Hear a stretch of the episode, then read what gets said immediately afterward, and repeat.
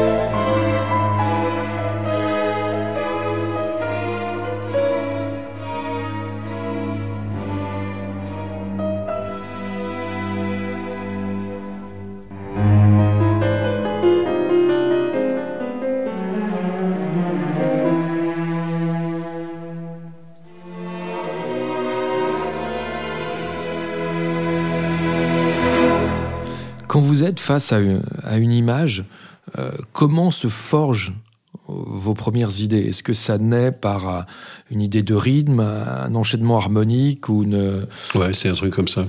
Il faut juste une idée. J'ai pas besoin de 36 000 idées. Des idées, j'en ai plus que 36 000. Il faut trouver la bonne. Et euh, quand je vais voir la projection d'un film, j'y vais pas 36 fois, j'y vais une seule fois. Et après, je vais au montage pour prendre les minutages de chacune des scènes, on discuter avec le metteur en scène, l'esprit, tout ça. Et je pars, jusqu'à présent, euh, heureusement, fortunately, comme disent les Anglais, j'ai toujours eu l'idée qu'il faut. Euh, c'est un instrument qui fait une note ou un truc comme ça. Puis je bâtis euh, une, un, ensemble, une ambiance autour. Mais c'est tout de suite. Mais John Barry, qui était aussi largement autodidacte, disait, mhm. lui, c'était tout le temps, c'était des idées, des successions d'accords, des enchaînements harmoniques qui venaient. Pourquoi pas Mais c'était jamais le rythme, c'était jamais la mélodie. Ça naissait toujours euh, verticalement. Chez vous, c'est comme ça aussi Ou ça, peut être le rythme, ou ça peut être la mélodie? Ça peut être tout. Hmm. Le son d'un instrument, oui, c'est c'est une, idée, c'est une idée. Ça vient d'un petit bout de mélodie, d'un petit bout d'harmonie, de trouver une harmonie euh, curieuse. Je m'intéressais, comme lui sûrement, à des choses un peu nouvelles. Et donc, euh, parce que lui, c'est un type qui a quand même pas mal de talent. Euh, on est à la recherche de l'idée, l'idée. Debussy disait qu'il jouait au moins deux ou trois heures le matin chez lui du piano pour se débarrasser de tous les clichés qu'il avait appris au conservatoire. Et puis après, il trouvait euh, des idées à lui. On n'est pas comparable à Debussy, bien sûr, mais c'est pour vous dire la méthode. Quand vous avez commencé à écrire pour le cinéma, la vidéo n'existait pas, donc on voyait le film. Ensuite, on faisait ce qu'on appelle le, spotting en bon français, on déterminait les emplacements de musique en prenant les minutages. Et après, vous rentriez chez vous et vous écriviez la musique. Aujourd'hui, on vous envoie un lien, vous cliquez, tchac, vous avez l'image. Est-ce que finalement, ça ne libère pas plus l'écriture d'écrire sur le souvenir de l'image que d'avoir l'image sur un écran d'ordinateur? Moi, j'ai jamais travaillé sur l'image euh, de l'écran d'ordinateur, comme vous dites. J'ai toujours travaillé sur le souvenir. Et j'ai des souvenirs, euh, comment dire, visuels extrêmement précis. Je me souviens de chaque, enfin, je me souvenais de chaque scène. Je rentrais chez moi, je voyais peut-être deux fois le film sur table de montage, et puis c'est tout. Et le reste était conçu. Euh, à part certains effets précis où il y avait une action, où les gens couraient, ou je sais pas quoi de ce genre, il y avait un début, une fin particulière, une fille qui se cassait la figure, je sais pas quoi de ce genre, avec des effets donc précis à 33 minutes, Donc même sur vos derniers films, vous avez écrit volontairement en vous détachant de l'image, sans chercher à la voir, vous l'oubliez. Oui, parce que je pense que je pense que la musique n'a pas à suivre l'image. Ben, j'ai vu un film sur Jean-Claude Petit à la SACEM dernièrement, et il y a un metteur en scène qui disait Jean-Claude a mis une musique contraire à ce que je lui avais demandé, et finalement il a eu raison. Mais tous les metteurs en scène n'ont pas cette euh, honnêteté.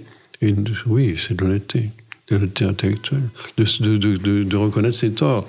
Parce qu'ils ne se rendent pas bien compte, encore une fois, parce qu'ils sont dans la panique totale, la panique que le film marche, qu'ils ont peur que la musique euh, les éloigne du public. Ils sont, ils sont handicapés, quoi. Oui, mais quand vous, vous arrivez sur un film, vous pouvez aussi apporter au cinéaste une distance, un recul que lui a perdu. C'est ce que j'espère. C'est ce que j'espère, mais maintenant le cinéma, au contraire de ce que disait Elifort, qui pensait que ce serait la cathédrale moderne, eh bien c'est devenu une industrie, et tout est là. Il faut gagner du pognon, quoi. Et en plus, avec ce mépris du public qui, qui, qui est commun à tous les, télévision, radio, maison de disques et production de films, que le public est con comme avalé et qu'il faut lui donner de la merde. C'est ça l'idée. C'est un manque de respect du public. Parmi les, sujets que vous avez abordés au cinéma, il y a des, films d'humour noir, euh, comme Bienvenue à bord, qui est un film de Jean-Louis Lecomte, qui est quasiment un film qui lorgne vers le théâtre de l'absurde, vers Ionesco ou Beckett, mais dans un cadre, en plus, en, dans un lieu clos qui est une voiture avec Martin Lamotte et, euh, mhm. et, Pierre Richard. Qu'est-ce que vous avez voulu apporter à, ce sujet et comment vous avez eu l'idée d'apporter un traitement nouveau, moderne, à un thème de votre jeunesse qui s'appelle le thème 504, qui est un thème de librairie musicale? Mhm. Je ne sais pas. Euh, en tout cas, ça s'est très mal passé parce que c'était Gérard Aujourd'hui qui produisait ce film, qui est, un type qui adorait ma musique à l'époque. Et euh, Jean-Louis Lecomte était très déçu par la musique. Et Jean-Louis dit, mais je ne comprends pas, cette musique, elle est formidable, cette musique, ça va très bien sur ton film. Et Jean-Louis Lecomte, euh, alors il lui est arrivé une, histoire bizarre. Un jour, il m'a appelé, il m'a donné rendez-vous dans un café, bien après que le film soit sorti. Et donc, on est à ce café, l'éléphant, il me dit, voilà, je voudrais vous dire une chose, c'est que je viens d'acheter votre livre, j'avais écrit un livre. Et je l'ai lu, et je dis, ça va complètement avec votre musique, et je suis désolé, je n'avais pas compris. Voilà. C'est formidable. Il je, trouve que vous avez, il m'a dit exactement ça. Il m'a dit je vous découvre en lisant ce livre, je découvre votre musique et je découvre qui vous êtes. J'avais pas compris. Voilà. C'est plutôt sympa. Un mea culpa, retardement. Oui, c'est ça.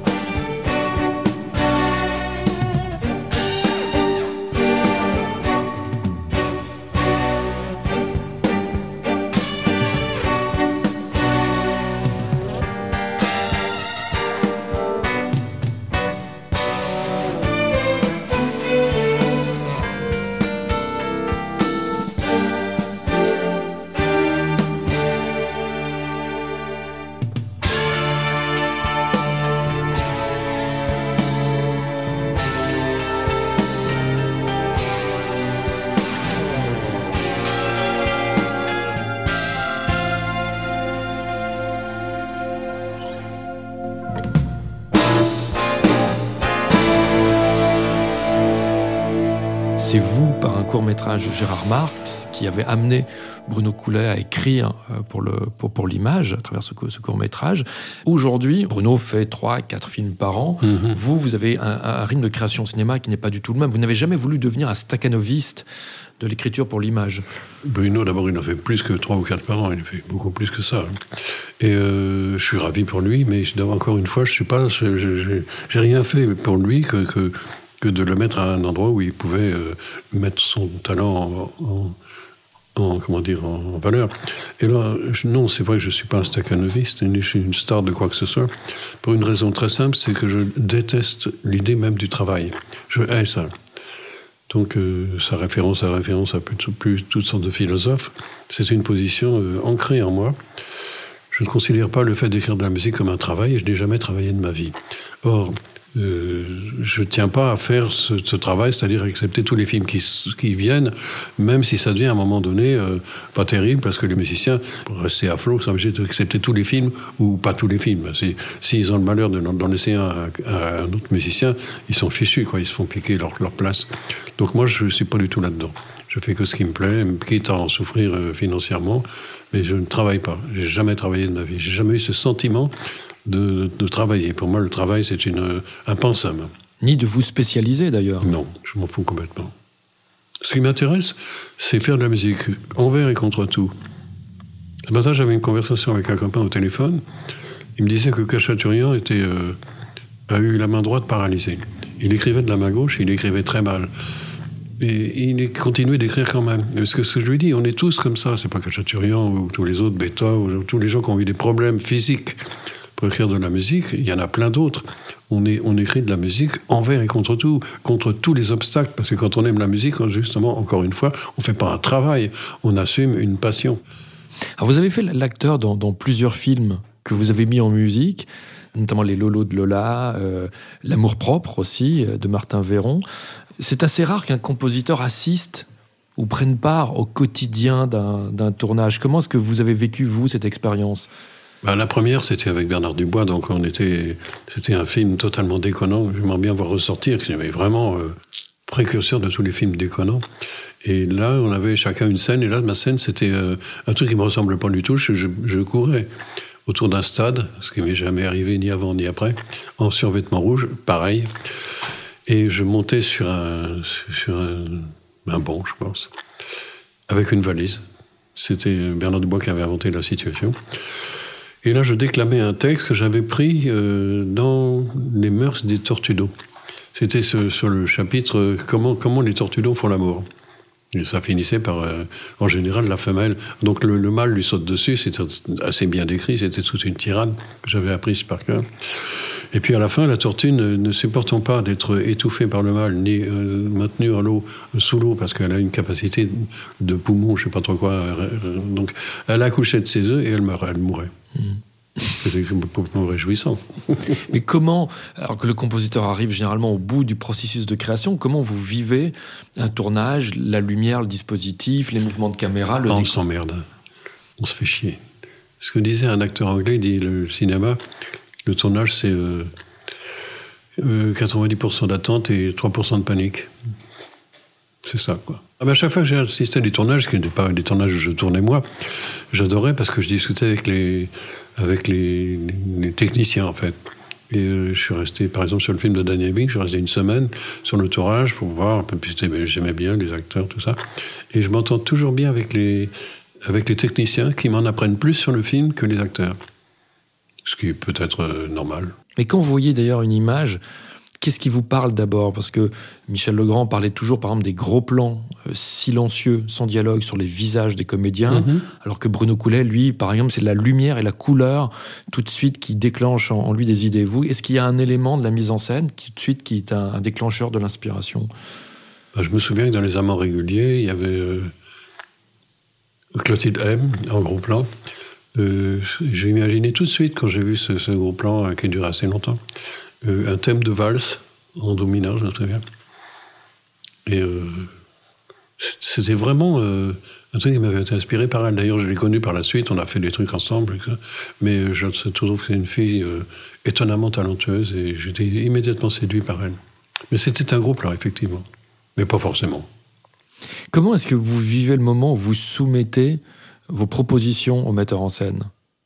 Le moment où il va arriver et vous allez lui exposer vos intentions et, vos propositions de, thèmes. Ben, je suis tellement habitué à ce qu'on me refuse les trucs que je m'en fous complètement. Pas de trac Non. Non, j'ai pas le trac parce que. D'abord, aujourd'hui, ça se passe pas. Euh, enfin, moi, j'écris la musique au XVIIe siècle, à la, à, la, main, au crayon, avec la gomme comme instrument principal. Et euh, je joue mes trucs au piano, je fais pas de maquettes. Parce que j'estime que faire des maquettes au synthétiseur, par exemple, quand c'est des instruments comme je les écris, en tout cas, qui, ne correspondent plus du tout au son euh, que je veux faire, et donc, ça serait une fausse idée de la musique. Donc, je joue mes trucs au piano. Et euh, comme beaucoup de gens qui se croient professionnels et qui sont en fait des amateurs, dans le bon sens du terme, quelquefois, ils n'imaginent pas comment va être mon thème joué au piano, euh, orchestré véritablement. Donc, bah, ils me font confiance ou pas. C'est aussi bête que ça. Ce que je leur dis toujours, si vous ne me faites pas confiance, la musique sera mauvaise. Si vous me faites confiance, je vais être porté par cette confiance et la musique sera bonne. C'est pas une blague. Je le ressens profondément. Et le cinéaste à l'enregistrement, quel est l'éventail des réactions de cinéastes que vous avez eu en, en En général, le, cinéaste que j'ai connu était très amorphe à l'enregistrement. C'est-à-dire, euh, dans un studio d'enregistrement, on se trouve dans un univers très particulier. On a d'énormes baffles qui sont à droite et à gauche. On voit les, musiciens à travers une vitre. Là, il y a tout un petit truc technique qui fait qu'il y a des preneurs de son, des assistants qui cavalent dans tous les sens, et ils cherchent des fils, des machins comme ça. Et puis, le metteur en scène se retrouve tout seul avec son assistante ou son assistant. Et euh, le dialogue est difficile. Il sait qu'il ne peut pas me faire perdre du temps parce qu'on va crever les budgets. Et. Euh, en général, il est confortablement installé dans le studio. C'est après, parce qu'encore une fois, c'est difficile pour, pour quelqu'un qui n'est pas un vrai professionnel du studio d'enregistrement d'imaginer la musique qu'on entend sur des images qu'on ne voit pas. Donc il faut qu'il retourne à la table de montage pour lui plaquer la musique sur, le, sur l'image pour savoir véritablement si ça lui va ou pas. Mais en général, ils sont, moi, ils sont plutôt euh, aimables. Les, metteurs en scène, c'est pas là que la panique intervient, c'est après. Philippe Collin, par exemple, euh, ce thème avec cet orchestre complètement hirsute de, hmm. de flûte à bec. Oui. Comment il a réagi? Oh, bah sur le moment, il n'était pas, il pas très inquiet. Philippe Collin, c'est un type qui était euh, extrêmement cultivé, en particulier euh, dans, dans l'art contemporain, je dirais. Et il a une collection chez lui de dessins, de peintures qui est impressionnante. C'est un type qui est vraiment. il est féru de jazz aussi, mais il n'est pas trop sa, connaissance de la musique s'arrête à Poulenc, en fait. Après, je pense qu'il est plus tellement amateur, plus tellement, euh, comment dire, il n'est plus trop ça, quoi. donc, euh, il n'a pas réagi. Euh, il n'a pas compris sur le coup, surtout. Je crois qu'il a compris quand c'était sur le film. C'est toujours pareil, c'est quand il a mis la musique sur le film. À un moment donné, il y avait une fille en, en dessous, en dessous, léger, sous, à l'écran, et puis j'avais mis des pipeaux. Il m'avait dit, oh là là, là il faut que je l'appelle, il faut que je la prévienne quand même. Il était abasourdi, il était effrayé.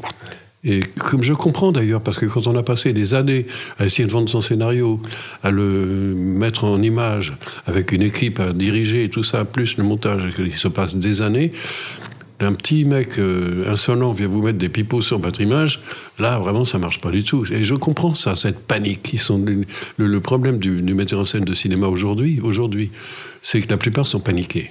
Ils ont peur de l'autre, quoi. Et là, vous vous souvenez comment vous avez eu cette idée de, constituer cet orchestre? Alors c'est vous qui vous réenregistrez, quoi, en 7, 8 fois, 9 fois, 10 fois? Les flûtes à bec? Oui. Oh, oui, je me souviens plus très bien. Oui, c'est moi qui ai fait à bec, effectivement. Mais j'étais avec Chotan, qui faisait de la clarinette basse, j'étais avec, euh, avec euh, mon Chantreau, Linares, encore une fois, à la trompette et, à la mandoline, et au violon. Et on a fait un petit orchestre à nous tout seuls. On a tout réenregistré euh, comme plusieurs pistes parce qu'on n'avait malheureusement pas beaucoup d'argent et je, me suis débrouillé pour faire une musique. C'est ça qu'ils ne voient pas toujours les metteurs en scène. C'est qu'on a des contingences quelquefois physiques, tout simplement ou, euh, comment dire, euh, financière.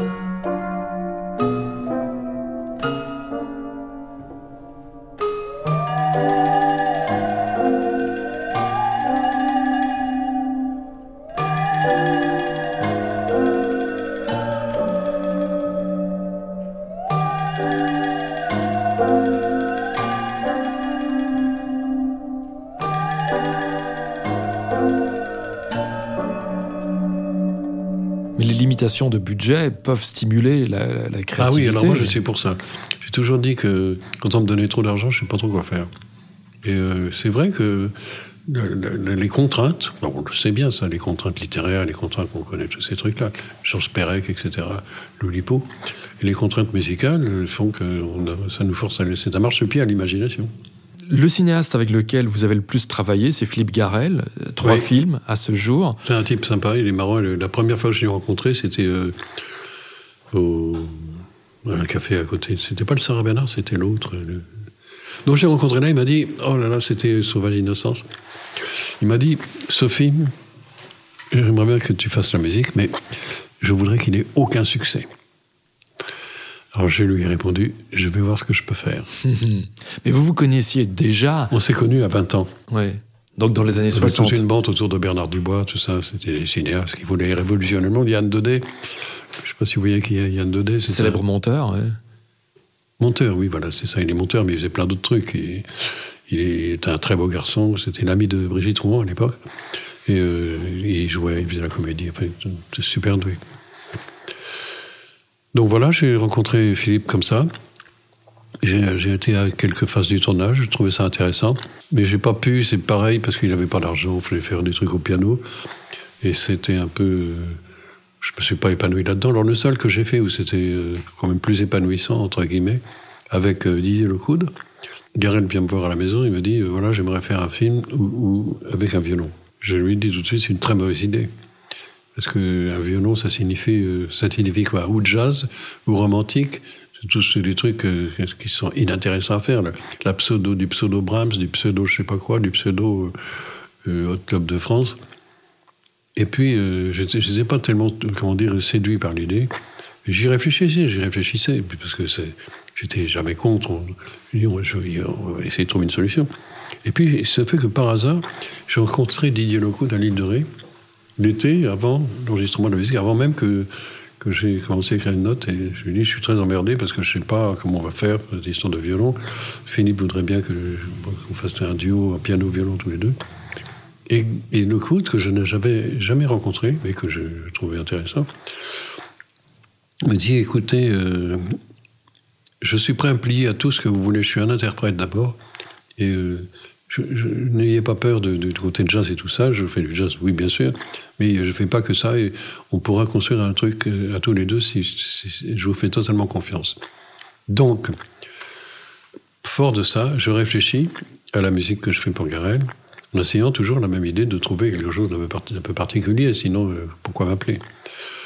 Et euh, je me dis, comme c'était un truc sur la souffrance d'une femme, c'est la souffrance d'un couple tout simplement, le mieux, le mieux exprimé dans le violon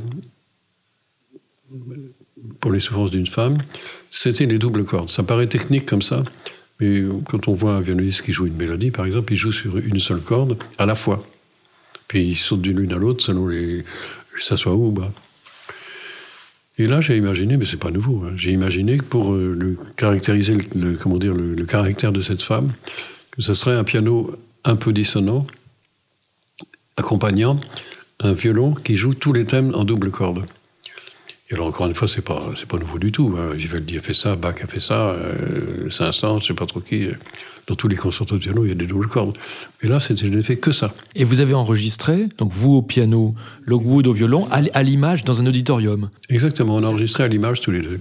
Et là, c'était la première fois que vous enregistriez juste à deux musiciens sous un écran avec l'image. Comment ça, ça vous donne quoi, vous, de jouer une musique que vous avez écrite, de l'interpréter avec l'image au-dessus de vous?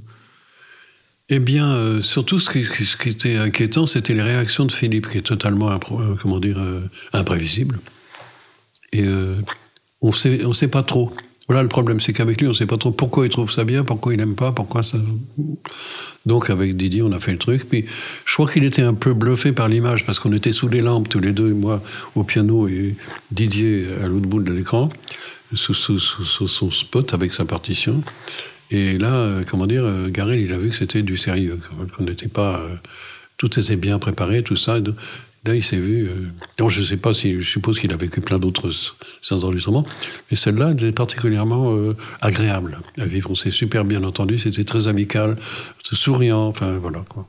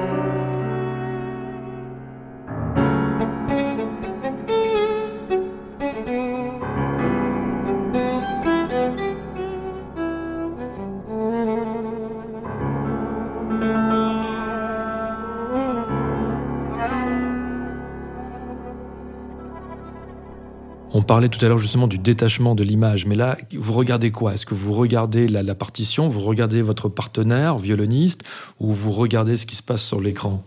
J'avais déjà vu le film, donc j'avais préparé là les partitions, j'improvisais pas. Et d'ailleurs, c'est pas possible de.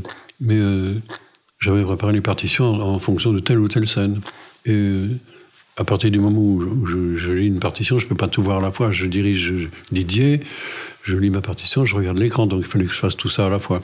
Donc c'était plutôt euh, Philippe qui décidait si ça allait à l'image ou pas. Moi, je ne me rendais pas bien compte. Dire oui, ça c'est formidable, bon, parce qu'on était content. Vous pouvez le faire un peu plus lent, bon, voilà, comme ça. C'est pas mal. Une ambiance assez sympa. Philippe Garel est un compagnon générationnel, alors que Michel Gondry, euh, que vous avez rencontré il y a 3-4 ans, a une enfance qui était nourrie en partie par vos albums, par votre écriture, par votre musique. Euh, qu'est-ce que ça vous fait quand on vient vous chercher de manière référentielle? André, ce que je lui ai dit tout de suite quand on s'est vu, je suis, comment dire, euh, un fan de la première heure. J'adore ce qu'il fait, au contraire de tous les autres metteurs en scène avec qui j'ai travaillé je suis un fan. Euh, vraiment, je lui ai dit, vous êtes le meilleur metteur en scène que j'ai jamais repéré en France. Je sais pas comment il l'a pris. Je suppose qu'on lui dit ça tout le temps, donc il n'avait pas l'air vraiment affolé. Et on s'est aperçu qu'on avait des, points communs. Par exemple, son père était inventeur, le mien aussi. On a été euh, au lycée de Sèvres, euh, comment dire, moderne, je sais pas quoi, autogéré lui aussi. On a une maison dans le même coin dans les montagnes, enfin, etc. Donc, euh, sa, tante était institutrice dans mon village, tout ce qui fait des, atomes crochus. Mais je crois que lui aussi, au départ, il se méfiait pas mal de ma musique, et puis euh, ça avait l'air de lui plaire. Donc voilà. Parce que le film raconte de façon transposée presque un épisode de sa propre jeunesse dans les années 70. Euh, mhm. Est-ce qu'il voulait volontairement vous, vous, ramener aussi à cette époque-là de votre vie? Oui, il y a un thème qui ressemble un peu. Mais euh, tout, le film n'est pas comme ça, heureusement d'ailleurs. Il y a des trucs qui sont beaucoup plus modernes. Euh. Puis il y a pas mal de trucs abstraits, genre musique contemporaine pour les cavalcades, les bagarres, les je sais pas quoi, des machins comme ça. On c'est plutôt pas mal ce truc. C'était une rencontre assez sympathique en tout cas. Il est assez marrant comme mec. Il est venu à la maison, euh, à la campagne. On s'écrit de temps en temps, mais je crois qu'il a fait une série dernièrement où il a malheureusement pas eu le prix, il a raté. Voilà. Ça ne change rien à mon admiration pour lui. Hmm. Alors, qu'est-ce que vous attendriez aujourd'hui du, du, cinéma? Quel film est-ce que vous aimeriez faire demain? Un film qui ne raconte, pas, raconte pas les histoires à la manière d'Alexandre Dumas, qui, qui, prenne compte, euh, qui prenne en compte la modernité de la littérature et de, des arts qui l'entourent, de la musique, de l'art graphique, qui se ne se contente pas dans des petites histoires à la con euh, destinées aux midinettes. Voilà. J'aimerais que ce soit un film qui soit pas ça. J'aimerais que ce soit un film qui soit intelligent, que, qui soit dans le scénario, on dirait qu'il était fait par euh, Georges Perec ou je sais pas quelqu'un d'intelligent comme ça, qui est un peu moderne, euh, un peu actuel, qui parle des choses d'aujourd'hui et pas des problèmes de éternels problèmes de religion. on n'est pas de la même religion que faire, euh, ou voudrait se marier que faire. C'est, comment dire, euh, euh, Shakespeare, les amants de Vérone. Roméo et Juliette, c'est, infernal. On a toujours l'impression d'avoir une, une, un scénario écrit par Balzac ou, ou Alexandre Dumas. Vraiment, c'est ça. Puis après, les acteurs, ça demande aussi des acteurs particuliers. Il y a des acteurs, on a en France des acteurs extraordinaires. Moi, j'adore les acteurs. On a des musiciens, on a tout ce qu'il faut. Seulement, le problème, c'est qu'on a aussi des producteurs et des, surtout des as du marketing qui nous, comment dire, qui nous mettent la camisole de force. Voilà. Bon, et eh bien, pour concrétiser ces, aspirations et ces vœux de, Jean-Claude Vanier, on va donc se quitter sur la, un extrait de la musique de Microbe et Gasoil, l'une des dernières partitions à ce jour de Jean-Claude Vanier, en l'occurrence pour Michel Gondry. Merci Jean-Claude. Et c'est moi qui vous remercie.